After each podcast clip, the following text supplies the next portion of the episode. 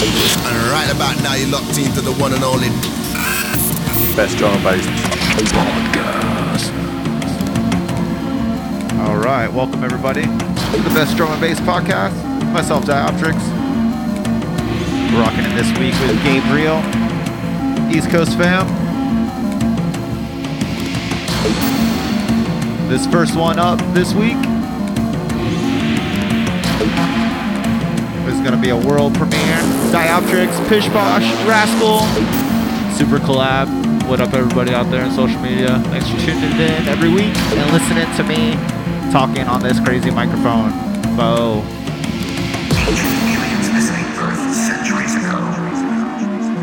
Very excited for this week's show. Very excited to hear this tune. Finally finished. Big, big, nasty tune. Not sure where we're putting it yet, but here it is. Anyways, don't forget to go vote for the biggest release of September. Up now on bestdrumandbass.com. Let's get into it. Vote.